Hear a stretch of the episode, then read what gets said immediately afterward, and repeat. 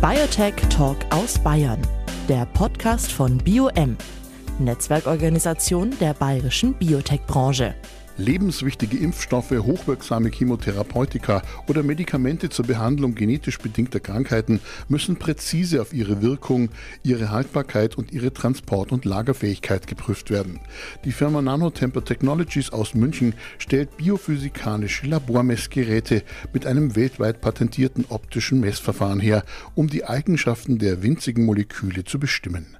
Wie das genau funktioniert und wie Nanotemper es geschafft hat, zum dritten Mal Innovator des Jahres zu werden, darüber spreche ich heute mit Dr. Philipp Baske, CEO und Mitgründer des Unternehmens. Dr. Philipp Baske. Jetzt im Gespräch mit Edmund Suchek. Grüß Gott und guten Tag, Herr Dr. Baske. Hallo. Herr Dr. Baske, Sie bieten mit Ihrer Firma Nanotemper Technologies biophysikalische Labormessgeräte für die Grundlagenforschung und Wirkstoffentwicklung an. Können Sie uns die von Ihnen entwickelte Technologie und die Besonderheit Ihres Portfolios etwas näher erläutern? Jeder kennt das Medikament Aspirin. Ich mir Aspirin vorstelle, das ist ein sogenanntes kleines Molekül, hat ungefähr die Komplexität von einem Fahrrad. Da gibt es die Antikörper, die sind schon etwas komplexer, kennt jetzt jeder von den Antikörper-Schnelltests für Corona. Wenn ich jetzt äh, einen Antikörper mit Aspirin vergleiche und Aspirin ein Fahrrad ist, dann ist der Antikörper von der Komplexität ein Privatjet. Und dann gibt es diese neuen Impfstoffe, die mRNA-Impfstoffe, die haben die Komplexität von einer Rakete. Die sind wahnsinnig komplex, ziemlich empfindlich auch. Und ich muss jetzt irgendwie verstehen, ich muss verstehen, ob die wirken und ob die stabil sind. Und das Problem ist, ich darf die nicht anfassen. Wenn ich die anfasse, gehen sie kaputt. Ich darf sie nur anschauen. Also maximal einen Photon rausschießen, das macht sie nicht kaputt und deswegen optische Messtechnik. Und das ist genau das, was wir machen. Wir schauen nur drauf kriegen sehr komplexe Signale, werten die aus und sagen dann, das ist ein guter Impfstoff, der wirkt da, wo er soll und der hält auch 60 Grad Temperatur aus. Und das ist, was wir mit verschiedensten Messmethoden, wir haben Messmethodenportfolio, auslesen können. Und die Substanzen, die wir haben, sind meistens nicht gefährlich, aber Porzellan ist ziemlich robust verglichen mit so einem Impfstoff, vor allem wenn er in der Entwicklung ist. Also es geht schon darum, wenn jetzt zum Beispiel so ein Impfstoff, der soll gezielt wirken und dann äh, modifiziere ich, entwickle ich den so, dass er gezielt wirkt. Das kann man dazu führen, dass er weniger stabil ist. Also dass er bei niedrigeren Temperaturen schon kaputt geht. Und wir können beides messen. Wir können dann diesen schmalen Grad auslesen. Ihr müsst ihn in die Richtung entwickeln, damit er auch noch so stabil ist, dass er nach Afrika geliefert werden kann. Sie haben zusammen mit Ihrem Studienkollegen Dr. Stefan Duhr das Unternehmen 2008 als Spin-off der Ludwig-Maximilians-Universität München gegründet. Welche Vorstellungen für Ihr Unternehmen hatten Sie damals und hat sich diese Vorstellung erfüllt? Also wir hatten keine Ahnung. Wir haben bei Businessplan Wettbewerben mitgemacht, da muss man schön Businessplan schreiben und dann haben wir gut kopiert. Man schreibt natürlich den Businessplan, um den Businessplan-Wettbewerb zu gewinnen. Das muss nichts mit Realität zu tun haben. Wir hatten vom Business keine Ahnung. Wir haben nur gesehen, wir haben eine coole Technologie in der Hand und eine Chance, was zu machen. Und wir haben einfach die Chance ergriffen, was denke ich auch Unternehmer aus, was schon im Namen steckt. Unternehmer ist jemand, der was unternimmt. Und da war eine Chance da. Und wir haben einfach aus dem Bauch heraus entschieden, das machen wir jetzt. Haben eine Nacht drüber geschlafen, sind aufgewacht, fanden es immer noch gut und haben es einfach gemacht.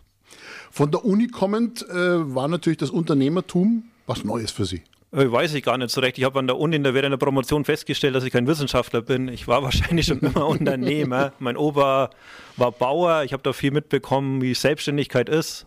Fand es gut, keinen Chef zu haben, immer zu machen, was, was man will. Auch nicht zu jammern. Ich meine, wenn das Wetter schlecht ist, muss man damit leben. Man kann nicht drüber jammern. Und das fand ich cool, einfach mein eigenes Ding zu machen.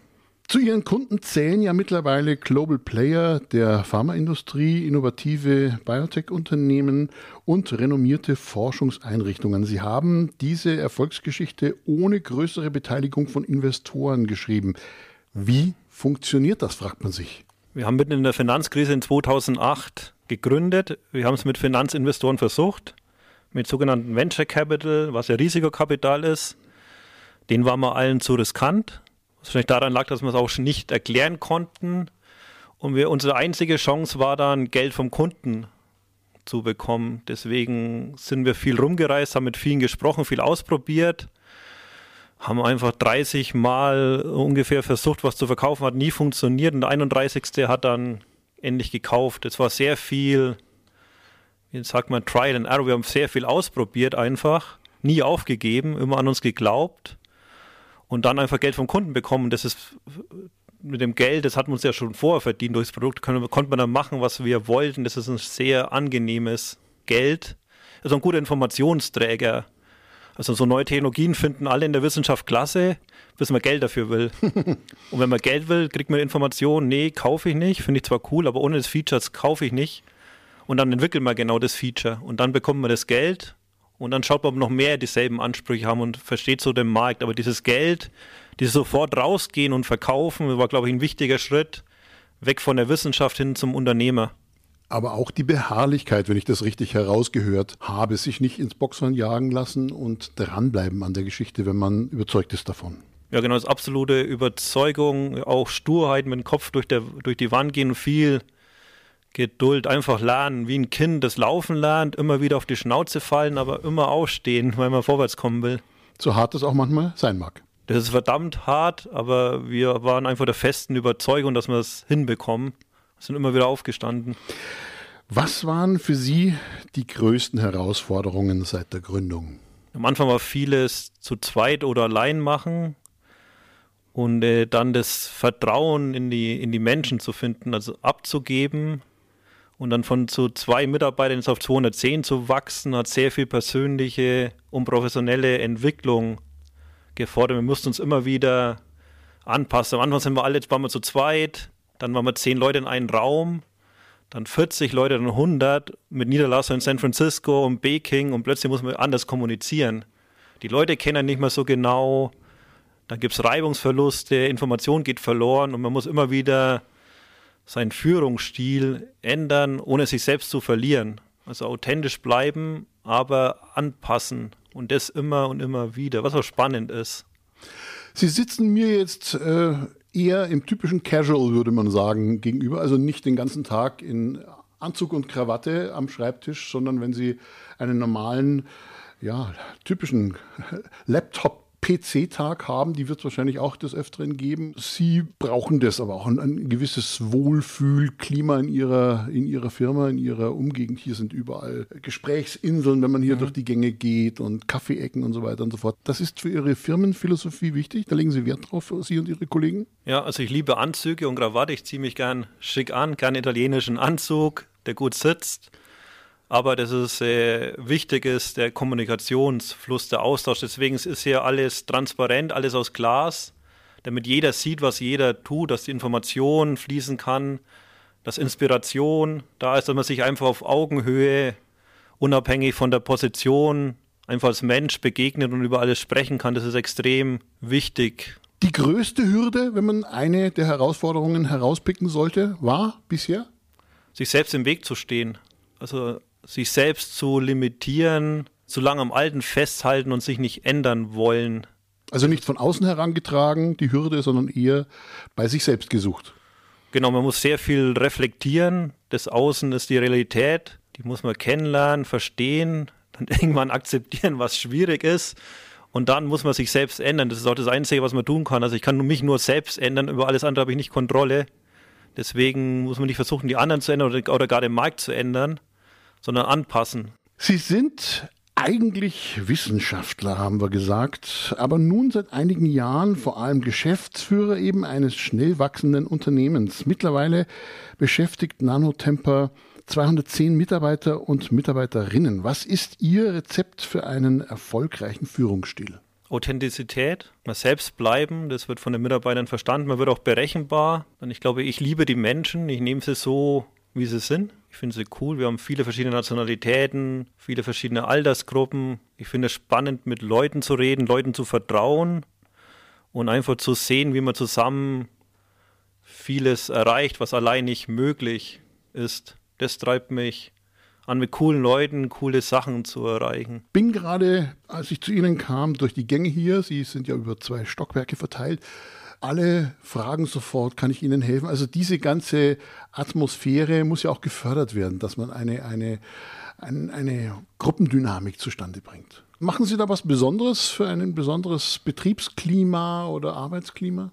Ja, Stefan und ich sind so, wir sind so hilfsbereit und das strahlen wir auch aus. Es ist diese Authentizität. Das ist Ihr Kollege, wenn Sie vielleicht. Ja, genau. Stefan Du ist mein Mitgründer und Mitgeschäftsführer und das ist genau unsere Persönlichkeit. Wir sind so hilfsbereit, wir mögen beide Menschen, wir sind authentisch, wir strahlen das aus und es gibt einen coolen Spruch, der, der Fisch denkt immer vom Kopf her. Und das ist genau das, was wir als Gründer und Geschäftsführer vorleben, das strahlt aus. Und wenn wir authentisch sind und einfach so sind, dann wird dieses Beispiel auch aufgegriffen und werden auch die Mitarbeiter. So, also es ist nicht Friede, Freude, Eierkuchen. Innovation entsteht auch viel durch Reibung. Aber diese Freundlichkeit und vor allem der Respekt Menschen gegenüber ist, ist uns sehr wichtig und das leben wir. Das heißt, beim Bewerbungsgespräch achten Sie auch auf die Authentizität der Bewerber. Bisschen, wenn man das kann überhaupt in, einer, in, einem, in einer Vorstellungsrunde. Ja, genau. Wir achten erstmal darauf, dass, es im, dass sich der Bewerber wohlfühlt und auch wir versuchen, die Persönlichkeit kennenzulernen. Manche bereiten sich sehr gut auf ein Bewerbungsgespräch vor. Ist manchmal leider so eine Art Schauspiel, weil sie zu gut vorbereitet sind und was darstellen wollen, was sie nicht sind. Helfen Sie denen auch ein bisschen auf die Sprünge und sagen, mach dich locker? Ja, genau, wir helfen. Also es gibt dann viel Smalltalk. Wir versuchen sie irgendwie in eine Komfortsituation zu bekommen, dass sie auftauen, einfach durch das Wohlfühlen auch gehen zum Kaffee, versuchen durch verschiedene Gesprächsthemen leuchtenden Augen zu sehen und dann einfach sie kennenzulernen, weil man ist ja für eine lange Zeit zusammen und das Schlimmste ist mit, wenn man durch ein Schauspiel in eine Position kommt, die man, wo für beide Seiten nicht, nicht gut ist. Funktioniert nicht immer, aber immer besser. Welche drei wichtigsten Ratschläge würden Sie heute Gründerinnen und Gründern mit auf dem Weg geben wollen? Ich würde sagen, einer der wichtigsten Ratschläge ist, äh, Hört euch alle Ratschläge an, die ihr bekommen könnt. Hört gut zu, aber macht euer Ding. Also lasst euch nicht umdrehen. Dann verkauft. Es geht um Unternehmertum. Ihr habt ein Produkt. Macht nicht die Wissenschaft weiter, sondern verkauft. Äh, seid authentisch.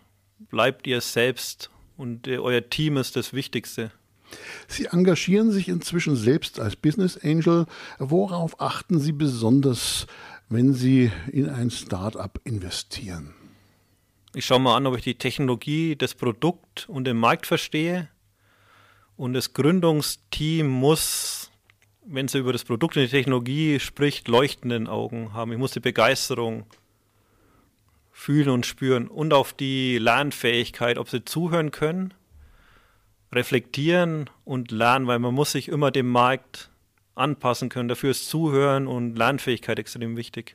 Nanotemper ist 2021 bereits zum dritten Mal als Innovator des Jahres in seiner Unternehmensgröße ausgezeichnet worden. Wie leben Sie ein innovatives Unternehmen? Manches haben wir ja schon kurz erwähnt. Was sehr wichtig ist, dass sie die Mitarbeiter wohlfühlen, dass sie wissen, man vertraut ihnen weil für Innovation ist ja Neues. Wenn ich was Neues ausprobiere, gibt es keine Fehler, sondern es ist Lernen. Und ich muss mir einfach zutrauen, was Neues auszuprobieren, wo einfach 90 Prozent schief geht. Und da, da brauche ich einen Vertrauensvorschuss, dass mir jemand vertraut, dass ich das mache und auch wenn vieles schief geht. Und dafür schaffen wir Freiräume, dass man die eigenen Projekte ausleben kann, die eigene Kreativität wird gefördert, auch dieser Spieltrieb, einfach neue Sachen zu wagen, genau hinzuschauen und Solaren ist uns sehr wichtig. Nanotemper ist international an verschiedenen Standorten tätig. Der Hauptsitz ist in München und soll es Ihren Angaben zufolge auch bleiben. Was macht München und den Münchner Biotech-Cluster für Sie aus und warum fühlen Sie sich hier so wohl? Also wir lieben die Stadt. Ich liebe sehr an der Isar spazieren zu gehen, die Biergartenatmosphäre, dann diese ganzen Universitäten und Forschungsinstitute, einfach das Talent, das vorhanden ist auch durch, unter anderem das Oktoberfest kennt jeder München. Man ist sofort im Gespräch, auch in den USA. Und einfach diese, das sage ich fast schon, südländische Lebensart, dass man sich einfach mit coolen Leuten abends, sobald es schön ist, in den Biergarten setzt, Die ist klasse. Die Stadt Italiens, sagt man. Ja, genau.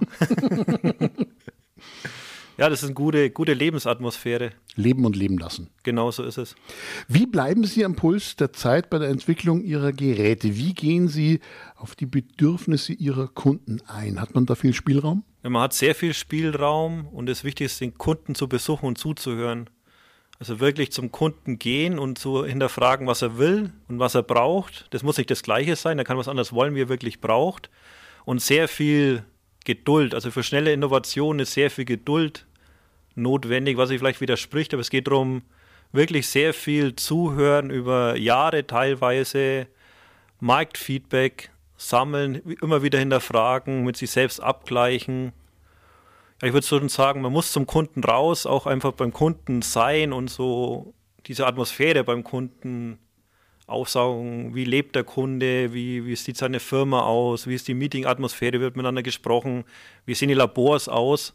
Und das alles so aufzusaugen, auf sie einwirken zu lassen, immer wieder zu überprüfen, zu bestätigen, zu hinterfragen. Das ist einfach ein langer Prozess und irgendwann, sag ich mal, klärt sich dieser Nebel auf und man sieht klar, was der Markt braucht. Wir sind in Bayern, da gibt es den Spruch, beim Reden kommen Leute zusammen. Genauso ist es beim Reden entstehen, dann äh, soll, macht man so Ideen, die im Kopf sind, durch das Artikulieren werden die konkreter und fassbarer. Und man sieht dann, man wirft so Gesprächsbrocken zu und plötzlich springt jemand auf den Brocken. Völlig unerwartet und den greift man dann auf und hat so einen Faden und kann sich am Faden entlang zum Kern des Marktes hangeln. Das ist schon sehr cool, ja. Man hört so auch ein ganz klein bisschen äh, Ihre Abstammung aus Franken kommend. Hilft Ihnen Ihre fränkische Mentalität da auch ein bisschen? Dieses, ich glaube, dieses passt schon, leben und leben lassen und auch äh, diese Wiedererkennbarkeit durch mein Fränkisch. Nicht so schlimm bei man die anderen bekannten Franken, aber ich bin, ich werde wiedererkannt. Okay. Und die Leute finden es, glaube ich, so durch diesen Dialekt nahbarer, nicht von oben herab, Fränkisch. Fränkisch. Seit dem letzten Jahr arbeiten Sie mit Pharma AI zusammen, einem in Dresden ansässigen Startup, das sich auf virtuelle Screening-Software spezialisiert hat.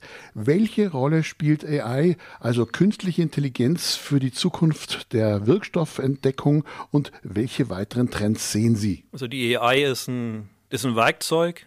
Als das muss man auch sehen, das ist nicht ein Allheilmittel für alles, das ist ein gutes Werkzeug. Es gab vor kurzem durch das AlphaFold von Google DeepMind so eine Art singulären Moment, oder man bezeichnet das Singularität, wo es gelungen ist, mit einer AI-basierenden Software Strukturen von Proteinen vorherzusagen, wo wir jetzt auch mit Pharma AI zusammen ein Tool entwickelt haben, wo wir das nutzen, um gewisse Sachen, den Laboralltag erleichtern, vorherzusagen, wo ich ein, eine Markierung an ein Protein anbringen kann, ohne dass es das Protein stört zum Beispiel das wird viel, viel bringen, wenn man das wirklich als Werkzeug anzieht. Das wird es quantifizierbarer machen, besser vorhersagbar, mit Standards, die dann auch skalierbar sind. Biotech wird erwachsen werden, es wird produktiv werden. Man wird, es ist sehr ethisch, kann, kann man sagen, man wird Leben programmieren können, was man auch früh sich aus ethischen Gesichtspunkten anschauen muss. Also hier war das jetzt ein goldenes Zeitalter der Biotechnologie, anbricht, weil sie endlich quantifizierbar, vorhersagbar wird. Und wir werden sehr viel erleben, auch die nächsten 20 Jahre wahrscheinlich noch, dass äh, bis jetzt Sachen, die als unheilbar galten, plötzlich heilbar werden, weil wir sie viel besser verstehen. Was sind demzufolge Ihre Pläne für die nächsten fünf bis zehn Jahre, wenn wir mal diesen Zeitraum nehmen. Äh, Sie haben sich ja vorgenommen, 2030 Weltmarktführer in biophysikalischer Messtechnik im Bereich der Wirkstoffentdeckung zu sein. Große Ziele. Ja, wahrscheinlich wird es sogar noch schneller passieren, weil wir gerade an den Sweet Spot sind. Wir haben gerade die optischen Messtechnologien schon in unserer Hand, was ist auch größere Firmen versuchen zusammenzukaufen. Aber uns ist äh, das ist so ein wirtschaftliches Ziel, das wir ausgegeben haben. Aber viel wichtiger ist der Impact, das wir haben. Also sehr viele Wissenschaftler setzen unsere Methoden ein und es ist jetzt gelungen mit unserer Methode. Bei der Krebsforschung gibt es ein Molekül, das heißt KRAS. Das äh, ist für 20 Prozent aller Krebsfälle verantwortlich. Allein in den USA sind es irgendwie 100.000 neue Fälle pro Jahr. Und es äh, galt als untruckable, also es war durch Medikamente nicht ansprechbar. Und unsere Messmethode hat es jetzt erlaubt, dieses KRAS, dieses, man nennt es das schlagende Herz des Krebses, angreifbar zu machen. Und das ist schon ein riesen Impact, das wir haben und das auch antreibt, dass wir einfach mit unseren Messmethoden, die von Tausenden von Wissenschaftlern, wir glauben, es sind mittlerweile 20.000 Wissenschaftler, die unsere Geräte einsetzen, haben wir so einen riesen Impact. Also meine Mutter hatte Brustkrebs, wurde auch durch ein Biotech-Medikament, durch Herzeptin gerettet und wir, wir helfen wirklich dass so ein Medikament überhaupt entwickelt werden kann oder teilweise auch drei Monate früher auf den Markt kommt, was auch Tausende von Leben wirklich Retten rettet. Kann. Und das ist ein riesen Impact. Das ist das auch, was uns antreibt, wo wir sehen, wir haben einen positiven Impact und wem wir den halt misst, ist mit dem Umsatz. Wir wissen halt, wenn wir so und so viel Umsatz machen, verkaufen wir so und so viel Geräte und wenn wir so und so viel Geräte auf dem Markt haben, dann haben wir einfach einen Impact. Und wenn wir das so wir, wir führen unsere Mitarbeiter sehr vertrauensvoll, geben ihnen viele Freiheiten und wenn andere Firmen sehen, dass wir mit unserem Führungsstil Erfolg haben, da gehen wir davon aus, dass wir kopiert werden. Und dadurch haben wir halt mit unserer Art und Weise, wie wir das Unternehmen führen, einen riesen Impact auf die Gesellschaft. Das heißt, wir sind eigentlich gerade, was Ihre Firmengeschichte angeht, mitten in einem Quantensprung. Also Sie gehen gar nicht in fünf, äh, fünf Jahresschritten voran in Ihrer Denkweise, sondern das geht manchmal jährlich wahrscheinlich, in zwei Jahresschritten. Kommen Sie da selber noch hinterher? Ja, also manchmal ist man noch zu langsam. Ich ich lebe sehr in der Zukunft und versuche sehr viel vorherzusagen, aber wir gehen in Okay, Quantensprung ist eigentlich der kleinstmögliche Sprung, deswegen finde ich das immer so witzig, dass er als Physiker da genutzt wird. Aber es ist ein guter Begriff. Ja, wir gehen jetzt in großen, in sehr großen Schritten vorwärts, weil wir an so einem Sweet Spot sind mit unseren Technologien, die will jeder haben. Wir mussten viel Geduld haben und jetzt geht es so richtig durch die Decke. Ist eine geile Zeit. Das heißt, man sollte anklopfen bei Nanotemper. Was muss jemand mitbringen, haben wir gesagt? Drei Punkte? Also authentisch sein, neugierig und Spieltrieb. Vielen Dank, Dr. Philipp Baske, CEO und Mitgründer von Nanotemper Technologies in München. Vielen Dank, hat sehr viel Spaß gemacht. Biotech Talk aus Bayern, der Podcast von BioM, Netzwerkorganisation der bayerischen Biotech-Branche.